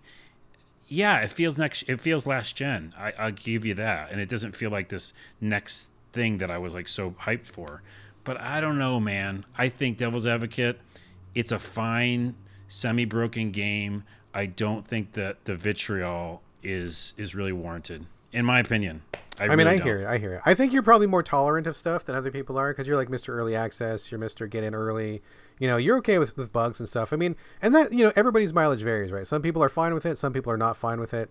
Uh, but also, I think I think the thing to me and the thing that's really stoking the fire is just the feeling of intentional hoodwinking, right? Like I feel like this is not just a developer doing their best and they fell a little bit short. This feels like intentionally we knew it was not good and we went ahead with it anyway. We circumvented the QA process at PS4 and Xbox and we wanted your money. That's what's really I think stoking people's fires right now. If it was just like CD Projekt Red and a couple of quests didn't work and the T poses happened, like it would be fine. Like people should be playing it. But I think all the people who bought it for base console um, and found this buggy, like non-functional mess. I mean, you're playing on a PS5, and to be fair, that's like f- apparently the second best place to play it. The best place being like on Stadia for some reason because Google's hardware is running the whole show. Uh, but th- so you're playing it like in the second best place to play it. If you're on a PS4, a base console, I mean, if you've got a launch PS4 and not even a PS4 Pro, I'm hearing that the experience is wildly different, and and they knew that, right? So I think that's really the the problem. Not that they Yeah. didn't meet expectations, not that the, there's bugs, but that they were intentionally fucking people over when and because they wanted that payout, right? So Yeah, I, I think, think well, that's it. definitely the circumventing QA process is not cool. Like that's a, not a cool thing to do, uh, because like you said, it's like intentionally saying like, "Hey, we don't want you to see this in exactly, this way." right? Yeah, But then, yeah, I think what they should have done is obviously just don't release the old version. That's what people are saying. That's exactly Yeah. what people are saying, dude. I Um, think that I so I agree with that, but I also don't think it's like I'm not gonna be like, oh, I used to like this developer. That's just not me. Like I like the like you said earlier, like the developers, Sure, the actual sure, people making yeah. this game want to make this game. They're gonna do great DLC. Some of those again to cut through the bullshit, and even even with the shit version on PS4, Xbox, there's those stories are still there, and Right. like like you're gonna get some good stories coming up. Like so, the you know long and short of it is get it later if you didn't if you did, uh, didn't already get it, uh, get it for PS5 or PC, and then wait because some cool shit will probably still come out of this, and I'm Yeah. I'm here for it. You know, I mean, uh, real talk, dude. In 12 months, I'm sure this game will be amazing, right? I'll have a PS5. Uh, those poor people at CD Projekt Red will be crunching to infinity. They, they'll probably Yeah. put out a million patches. There'll probably be some amazing DLC. I mean, it's probably going to be a great experience 12 months from now. But they launched in like the worst possible way, and especially so because this was like everybody's most anticipated game, right? So the stakes were tremendous. Really Yeah. bad judgment call at the people at the top level. Again, nothing but love for the the base people. We love those guys, the developers. It's not their fault. So. Uh, and in, in my video, by the way, that's why I, I uh, surmised it and just said basically, I don't know if I love it. That was like the whole idea of the video. I was like, do I love it? And I was like talking with myself Yeah, back and forth. yeah. And I was like, I think I do, but wait, but it's fucked. but I but I love it, you know. So that's that's definitely very very difficult very unexpected very uh, bitter bitter kind of experience. Um, yeah not the way i I don't think anybody wanted to see it turn out this way but here we are. Um, i think uh, i'm not going to play it for a couple months at least.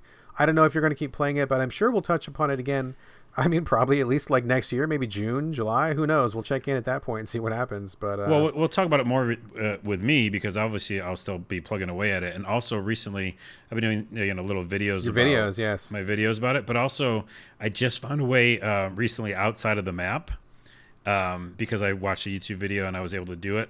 And I just like did a whole series of like all the things that are outside of the map uh, of Night City, and it's some cool shit out there. So I'm kind of like playing around with the open world, you know.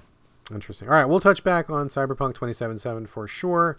A um, couple more things here. We do have some listener questions as well before we go. Real quickly, I want to give a shout out to Chronos Before the Ashes. We didn't talk about this already, did we, Carlos? Chronos Before the Ashes. Wait, yeah, the the hard Dead Souls. Or, Oh, we did uh, talk Dark about this. Okay. we did. Yeah. Okay. I must have mislabeled the script. Scratch that. Good game. Scratch that. Uh, the last game on our agenda then is Nine Witches Family Disruption. Uh, this is a 2D adventure game. Adventure in the sense of kind of like a point and click. You got your characters. They're picking up items. They're examining items. They're combining items to solve puzzles. Lots of puzzles. Um, so it's an adventure game with a capital A, like the LucasArts kind of stuff back in the day, if you're old enough to remember that. This game uh, is set during World War II, and what happens is you take control of a pair of characters. One is a blonde Japanese guy, and he is kind of like the assistant to the professor. The professor is, uh, I think he's a German guy or maybe a Polish guy in a wheelchair, and he has the ability to astral project. So he can send his spirit outside of his body to do things, but he's really physically weak. And he has his Japanese assistant bro that goes with him all over the place. He's got a gun. They do some basic combat in this game, and also solve a lot of puzzles, pick up a lot of items. Um, I'm not real big on the adventure genre uh, because I find that usually my brain doesn't work the same way that your brain has to work to like make most of these puzzles make sense. Like, you know, everybody knows the cat hair puzzle from whatever it was Gabriel Knight or whatever game that was, and there's all these like, you know, get a mop and you take the mop head off and then you combine it with the dead beetle and that turns it red and then it turns it into like a thing that you stick on your cat and then you put the cat in the Oh, rocket yeah, ship yeah. and then the rocket ship flies to Mars and Mars comes back and it brings you like a rock and you need the rock to use as a paperweight and like you know that whole shit. Like I don't go in for any of that stuff. Like it's horse shit and I can't stand any of it. Um, but I do like the adventure game when they when they play things more simply, right? More straightforward. And I'm very happy to say that Nine Witches Family Disruption is one of those that is very straightforward, but I don't mean that as a negative. I mean that as a positive, right? Most of the puzzles are pretty simple. There's only like one or two steps to them, and most of them can be easily figured out based on what items you have and what's going on, right? There's not these like crazy leaps of logic. Like sometimes you might have to like look at something a little sideways, but you'll be able to figure out like, oh, this is this is a wheel. It's a circular thing. It helps things roll. Okay, I know where that probably goes. Or hey, I need to find a bone. Where can I find a bone? Where did I see a bone? Okay, I go there, find one, bring it back. Pretty straightforward, right? Which I really appreciate. I was able able to get through almost all the puzzles on my own, which is a tremendous achievement for me and my non-puzzle brain. Um, so I like that a lot. There's also tons of humor in this game. We were just talking about humor in Fenyx Rising. Mm. I like that humor. Um, it's a slightly different type of humor in Nine Witches. It's more of like callbacks and kind of plays on words and a lot of like absurdist stuff. But I think it's really, really funny. I laughed a lot during this game. The banter between the two main characters is really fun. Uh, and again, this is in World War II you Hitler does make an appearance. There's lots of Nazis that, that show up, and there's all sorts of black magic stuff going on. But it's like really funny. There's some dark humor. There's lots of just jokes. There's lots of silly situations. It's really lighthearted, but in a good way. Like it doesn't get absurd because you're always like staying on task. You're always trying to defeat the Nazis. Uh, but it's there's lots of laughs. There's lots of funny stuff that happens. I think the the mechanics between the active guy with the gun and the guy in the wheelchair are really really good and I think that you can do a lot of neat stuff. There's a lot of cool puzzles, especially involving the guy who can astral project. Sometimes he can um, pass through doors and see what's on the other side. Sometimes he can take control of a person if they are weak-willed. Like he can find certain people who are, you know, not so strong upstairs. He can kind of suggest to them that they take certain actions to solve mm-hmm. puzzles mm-hmm. for you. It's pretty good. Um, I think the art is really cute, really simple pixel art style, which is really effective and good. The scope of the game really good. It's small, so there's not a million different locations. If you do get stuck, it's really easy to go through all the locations quickly. And there's a little function that tells you what you can interact with. So you're not stuck like pixel hunting, you know, like you're not clicking on every goddamn thing on the screen. Like it's very easy to see there's only one item on the screen I can interact with. Let me check this out. This is not it. Go to the next location. And there's not a ton of locations, right? So there's not a lot of option for you to get stuck or to get lost, which is great because I feel like a lot of these games in the adventure genre just get too far up their own ass, like with this weird logic and trying to make you, you know, you miss one item three screens back and you're fucked for like an hour because you forgot where you were, and you know what I mean. Hold on, I was just about to say this sounds like a good family adventure game or a adventure game for the family, but then you said up your own ass and then fuck. I don't know if I can do that now. No, no, no. This is not. A, this is not a family game. Uh, there. Oh, okay. Th- no, no, not at all. This it just seemed like, like it was super easy. I mean, it is it is easier than most adventure games because there is less bullshit. Um, I think the puzzles are good. They're able to be solved without like going to an FAQ every five seconds. So in that sense, I think it is easier. But I think the adventure genre usually has difficulty that's awful and bad. Like I don't usually yeah, like it. Yeah, yeah, um, yeah. So it's really good in that way. I think the writing is really sharp. It's really funny. Um, the situations you get into are really great. Uh, the amount of locations you go to is really manageable, but good in a good way there's never any items that are unusable. So like there's no trash in your inventory. So everything you have has a purpose, which helps keep the game moving forward. And there's a really good hint system where if you forget what you're doing, you can look at your notebook and it tells you what you should be doing. It's just a really, really, really well put together adventure game. And I generally don't like this genre, but I really like this game a lot. It's it's like the kind of adventure game for people who don't like adventure games. And I feel like it's just really smart design all the way through. I really like this one. That's cool because yeah, we've talked about adventure games a lot on the show, and we both have those same frustrations of pixel hunting. Like, uh, how do you combine these things? Uh, now I'm just gonna stop. you know. Yeah, I'm just gonna go to some uh, play something else. And remind me of the name again. It is Nine Witches Family Disruption. Just came out. Really great game. I will say also, um, if if you liked uh, if you like this or if you like the kind of adventure game that's simple and straightforward, it has a lot of humor. The other one that's in the same bucket as this is Dark Side Detective that is also in the adventure genre, also dark humor, also um, pretty simple, straightforward puzzles in the in the best way possible. I think these two games are very similar; they're on the same wavelength, and I really like them both. Those are like my two favorites of the adventure genre in the past few years. So if you like Nine Witches, check out Dark Side Detective. If you like Dark Side Detective, check out Nine Witches. And I think Nine Witches is great. I played it on the Switch. No, I'm sorry, excuse me. Uh, it's on the Switch, but I played it on PS4. Runs fine on PS4. It would be fine on the Switch. It's fine anywhere. Uh, just total thumbs up on that one. Cool. Good stuff. That is all the games we have to discuss right now. Um, but we do have a couple of questions, and Jeroen was so happy with our Q and A session two episodes ago. He sent in a couple more questions. The first one is directly for you, Carlos. You ready? Whoa, we're gonna answer more of his questions. Holy shit! We've only got two. We've only got two. Okay. It's gonna, it's gonna like last for six episodes. no, no, well, I don't know. And I mean, now it's a new segment that we call Jeroen's Q and A. Uh, I love Jeroen though; he's a great guy. I love that he sends in these questions. This one is for you, Carlos. Uh, Carlos, uh, so we're getting back a couple episodes ago. You remember he asked you about TV, what kind of TV you would want to buy. He wanted TV advice, and he said, "Carlos, are you not afraid of burn-in on your TV? You said you have an OLED, and you're you're not satisfied with that. Why would you get another TV? Oh, I'm sorry, you have a QLED, yeah, but you would you would get an OLED if you bought a TV next time, right? yeah. So, are you afraid of burn in, or why are you not satisfied with the TV you have now?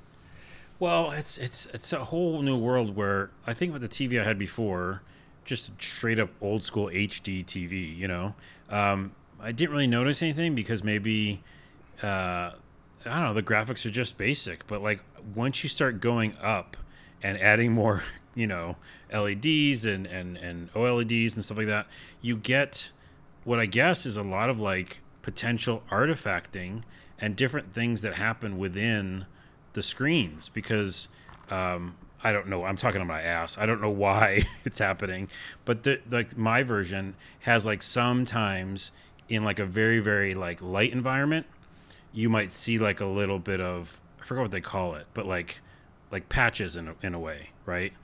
And it's not just like a, a manufacturer error. It's just with these types of new TVs, and I feel like we're in between of like the best technology and we're like in, a, in that in the middle area where things like that can happen so the reason i say that is because i think an oled will have less of that artifacting and i'm seeing a little bit of it in mine now it's only in these certain scenarios where like there's nothing on the screen or like very very sparse you know like uh, like a gray wall or something but in general if something's on the screen and it's like colorful and using the you know the eight, the 4K HD, I'm not I'm not noticing it. So that's the reason I think that that's less in OLEDs.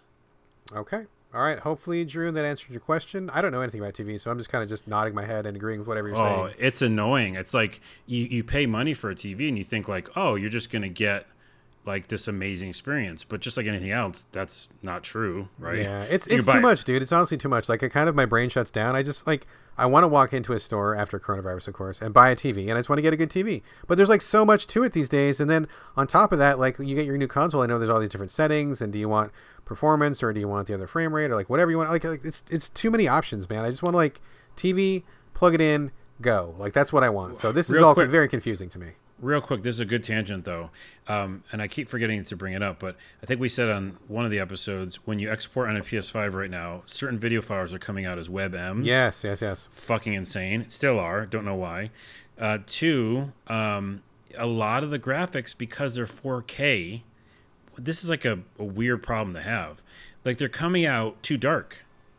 So pictures come out too dark, Oh, I see what you're and saying. and yeah. even video comes out too like washed out because it's not experiencing the fucking TV that I'm playing it on. Right, like it's made So- for the TV, but when you look at it on a phone or like you upload it somewhere to Twitter or something, it's not coming through. Yeah, the literally the file that I really am excited about, I just exported, and I've got to like do all this post processing in Premiere to make it look good. And I'm like, but this looks amazing on my TV. So that's another thing, like you said, we're in between.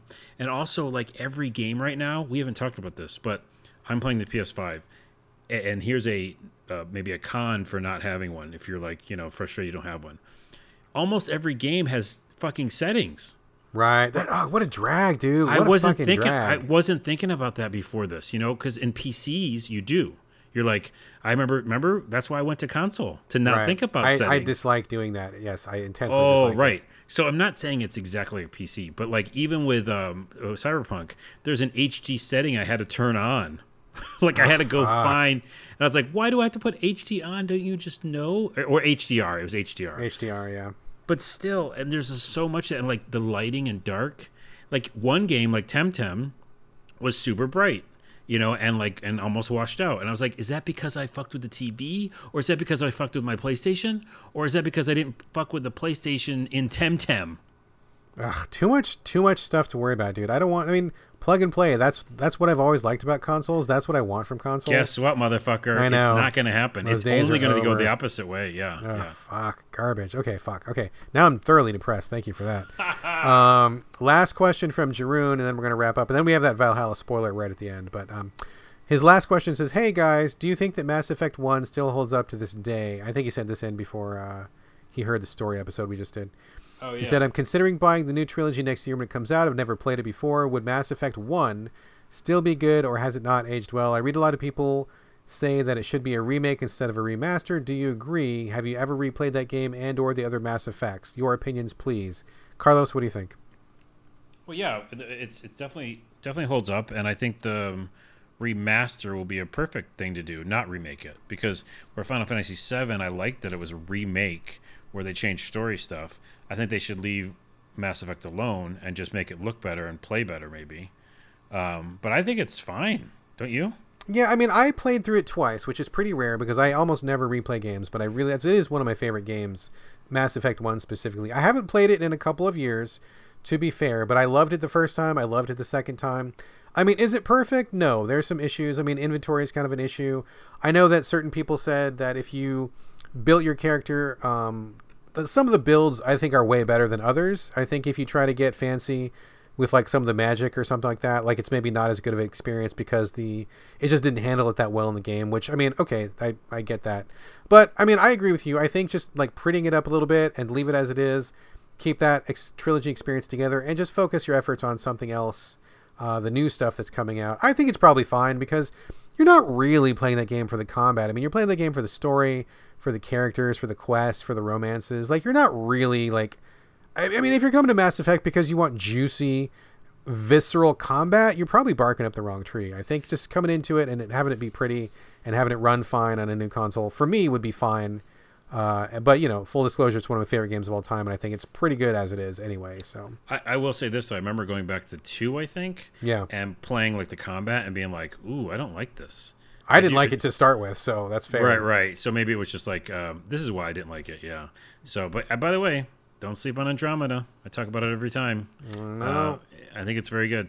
All right. That is it for Jeroen's questions. Hopefully, we answer your questions, Jeroen's. And, folks, if you would like to send us your own questions or topics for the show or comments or anything else, we are always so happy to get those. Send them to us uh, on Twitter or an email. Email address, as always, so videogamespodcast at gmail.com. Hit us up on Twitter at so video games. But probably a good way to get us is also individually. Carlos, where can people reach out to you this week? Uh, YouTube.com slash a lot of things. Excellent. As for me, same as always, B R A D G A L L A W A Y. All A's, no O's. That's on Twitter and Instagram. That is going to do it for episode 211. Thank you for joining us here on the So Video Games podcast. Um, so, we are going to do a little bit of a spoiler for Assassin's Creed Valhalla next. So, if you don't want to be spoiled, go ahead and sign off now. You're not missing anything else. This is the absolute end of the show. All that's coming next is some Valhalla spoilers. So thank you for listening. If you join us for the spoilers, please welcome aboard. If not, we will see you next time. And if you don't stay, this is Bye from Brad. And bye from Carlos. And here is your last and final super, super spoiler warning. Do not listen past this part if you don't want to be spoiled for Assassin's Creed Valhalla. And here we go. All right, Carlos, you want to set it back up again? Tell us again what the situation was and what is the spoiler. Yeah, the main thing is is that at the end of the game, uh, it kind of goes back out to the real world. The Abstergo stuff. Yes, and uh, I had had a great. Actually, right before it goes back to the real world, you have kind of a cliffhanger ending, Okay. where you like you you feel like you've done all this stuff with your main character and the characters. I'm not going to spoil everything, and you uh, have this really cool, almost satisfying ending, but it doesn't end end in the Viking world. It goes back out to the real world, and you're like, oh, I want to see the ending.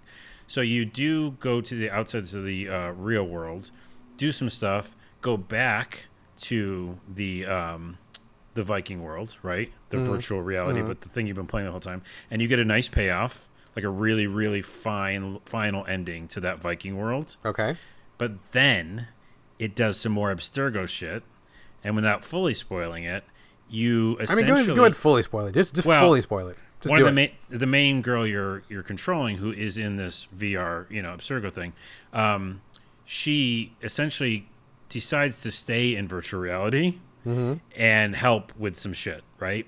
And so then when you go back out into the real world, um, and you know my Viking guy, I'm like, ah, uh, uh, Eivor, I want to go back to you. You know what's going to happen because this girl's now in virtual reality, like forever. She's like talking about like becoming electricity, essentially, like just like helping solve the problem to save the universe or something. So I'm like, what's going to happen? So the guy I didn't like the whole game, his name's Basim. Um, he's like one of the assassins. You know, he's trying to like get you to do the Assassin Creed shit in Sure. Vikings Sure. and I fucking hated him, and I didn't like him at all, and he was a fucking asshole, and he it made me hate assassins in Assassin's Creed. Like I really didn't. That sounds Yeah. like a problem. So he is in the real world. They like he shows up in the real world. I forgot fucking how. How is that even possible? I already mean, forgot how. Uh, okay, let me uh, let me let me clarify this. Okay, so I haven't played Assassin's Creed for a while. I think the last time I played was maybe the end of the Ezio trilogy. And if I if I am not mistaken, correct me if I'm wrong, please. All of these adventures that you go on, regardless of which game it is, it's because somebody in the real world finds a strand of DNA somehow, and they extrapolate that like it's supposed to be like someone's memories are encoded in the DNA, and so every adventure that you go on is something that happened thousands of years in the past or hundreds of years in the past, and it's already done because it's encoded in the DNA. You're just like reliving it. Is that not Yes. correct? Yeah, it is, but they kind of like make you. They also throw a little wrench in there, and say like, yeah, whatever you do in there also happened, you know, because you're still making choices, right? I just don't understand how that even works. If this person's going to be, yeah, it's okay, you know what I mean? Like that I've already like never ever like was on board with. I was like I don't get why that happens because it doesn't make sense. Because literally this is a choose your own adventure. You can make different decisions in this Viking world right? Right, right, right. and like I chose to have the the son of a king become the next king but you can also not do that. But like did that character really do that? I, I think it's like we take over that body uh, but then again it already happened. But then again and this is the worst worst spoiler episode Go ahead, the, yes. then again that actually does affect the present because you know stuff actually happens with the abstergo. Let me get back to the point. The point is this. I remember now basim was in that like um like this is like uh, dungeony place and there's like a virtual reality thing down in the dungeon and that is how he stayed alive somehow okay so so he's when- like stayed alive the entire time from Viking Yes. times. Yes, it doesn't make sense. So then the girl goes down there, you know, the in the modern world. Yeah, yeah, yeah. And she decides she's got to hook into this virtual reality thing from the olden days and go in and help save the universe. Let's just say that. But when she does that, she's stuck in there and he fucking gets out. And like he's like, aha, that was my plan the whole time. I'm like, what are you talking Oh about? Oh my god. Right. Here's the worst part of the whole thing, Brad Galloway. Oh Jesus, we've already had plenty of worst. No, this is the worst. He gets out, goes to the real world, meets the people who were just like in the house, like doing, you know, the Sure, VR machine, sure. Animus. He goes, Guess what, motherfuckers? I'm going in. And he goes in the VR Animus, and then you're him as a Viking? Fuck you. I'm never playing this game ever again. That whole See? thing sounds like the biggest crock of horseshit. Isn't that why you see why I don't want to play DLC? Then I'm him. I'm the Uh. fucking character I hate the most. Becoming the Viking? I, I think that maybe the Assassin's Creed people have lost the plot a little bit. I think I think as, as you have noted many times, as I have said many times, as many people have said many times, I think we just want to play the the the Viking or the Egyptian or the Greek part. I don't think anybody wants the real world part. I don't think anybody wants that. Why do we we, don't keep need it going back anymore. And Yeah, also, we- it was similar to Witcher 3. Like I said, it felt like Witcher 3. It felt like an RPG minus all the other stuff, which I only went to like a few times. Yeah. Um, it's just a great, it's like a very good game or great game, I think, without those pieces. But literally, talk about a way to get your the player base not wanting to play DLC, especially if they're invested in these characters. Like, yeah, fuck that. I'm like, I can't go back, and I really want. I like the engine and I like the world, but I'm not being that motherfucker, dude. I'm not being that guy. Carlos is out. I'm out, dude. I'm out of the animus and I'm out of the game. out of it altogether. All right, folks, thank you for joining us for this little end of the episode spoiler session. Uh, uh, that sounds ridiculous, but we covered it, and here we go. And this is actually going to be the true end of the show. There's nothing left after this. So thank you again for joining us. Uh, and this is Bye from Brad. Bye from Carlos. True ending. That's right.